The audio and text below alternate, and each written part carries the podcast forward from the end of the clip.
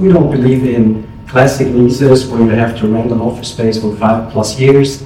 We have to make huge upfront investments. So our model is a bit different. It's a subscription-based model. Uh, you can stay with us in service agreement. Uh, we have moving ready spaces all over Switzerland. Uh, we have what we call an inspiring environment where people love to be there, uh, as opposed to many other offices we see every day. Um, it's a system of workplaces across Switzerland. So it's not only one location and one home base. Uh, we are have spaces with us between Zurich and, uh, and Geneva. And last but not least, it's cost transparency. You don't have to make any upfront investment, hidden fees. Uh, you know what you're getting. In numbers, um, it's 11 locations at the moment. One's currently in construction. Um, we have companies of all sizes with us. The smallest ones have a small office for two people and 12 square meters. The largest one has 90,000 employees worldwide. and The office is larger than 500 square meters. Um, and in total, we are basically hosting 1,800 people every day in our spaces across Switzerland. Growth journey. Things that work for us. Um, this is probably more on the marketing perspective, as I said, uh, because I'm not a marketing dude, so happy for bringing me later on. Um, it's more a broader perspective, and I'd like to share a few thoughts um, on, uh, how we started, uh, what we did well, and what we did not so well. What worked for us was the very beginning. Um, it was like five years ago. Um, many of many, many of you guys know that probably we don't do that. We have never talked to VCs. We have never pitched for for seed money. Um, we just started basically with early cash that we did from uh, consulting gigs and from workshops. So we got started as a two-man team in 2018. Uh, quickly raised five people, six people at the end of the year. Um, but that was basically 100% bootstrapped. Um, it didn't work for, for one of the reasons was that we started as pop-up office. I know probably some of you guys know that. Um, that's a early business model that didn't work out so well. So we pivoted them totally to what's, what's Flexoffice today. But we had like a, a goal to jump off from. Um, again, that was completely bootstrapped.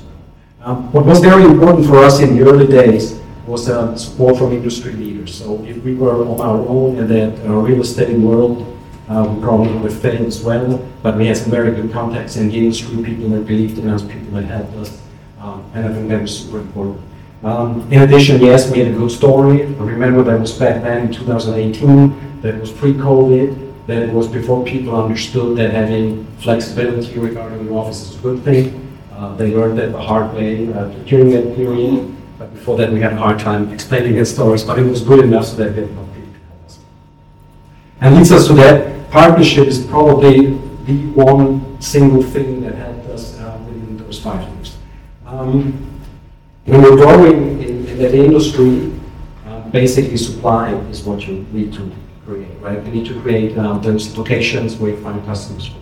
Um, and that takes a lot of money. Um, have it, you don't have it, you find, have to find other ways. So those partnerships that were super crucial for us uh, in the early days, and they spread from from real estate owners and brokers and facility managers, but also architects and furniture uh, furniture suppliers. So it's a whole range.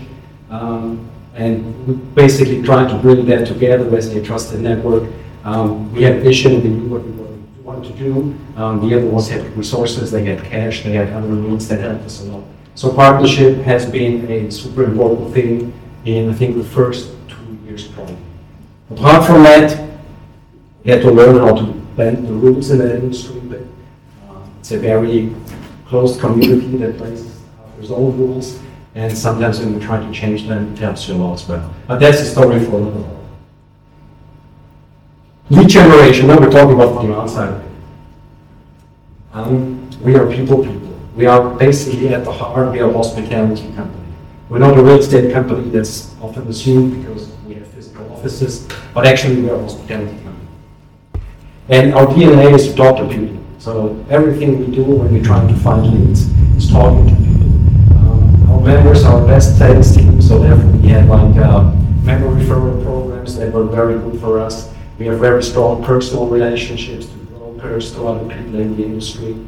Um, and yeah, that's the only digital thing probably impressive real estate sites like HomeGate work for us as well. But basically, we are not good online. I think you can say that. We're good with people, that works for us well, um, but we're not good online. And not being online is basically the part where we mostly failed.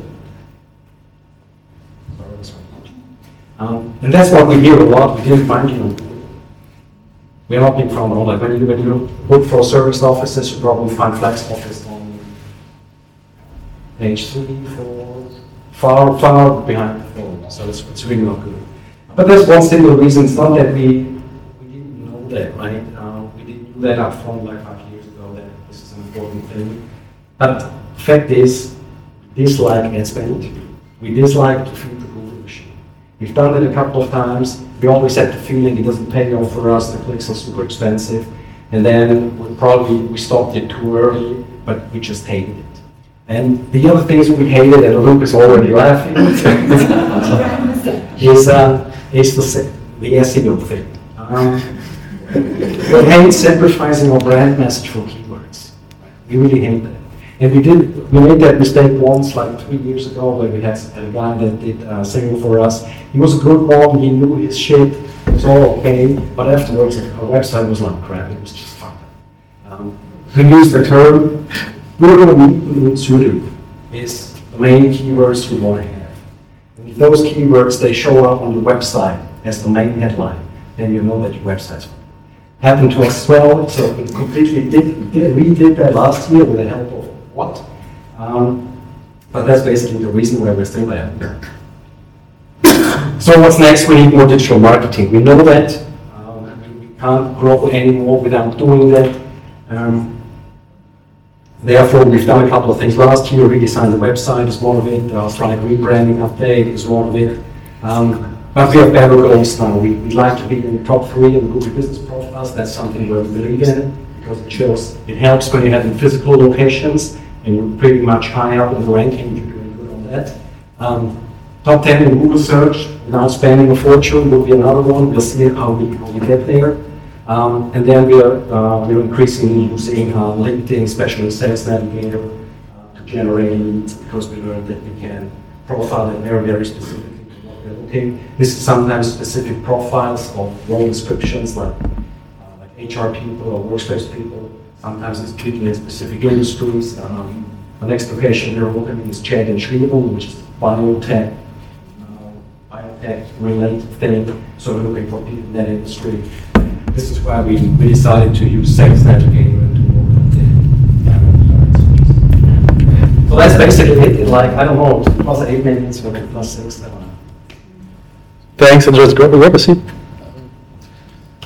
I mean, you- Thank you. thanks.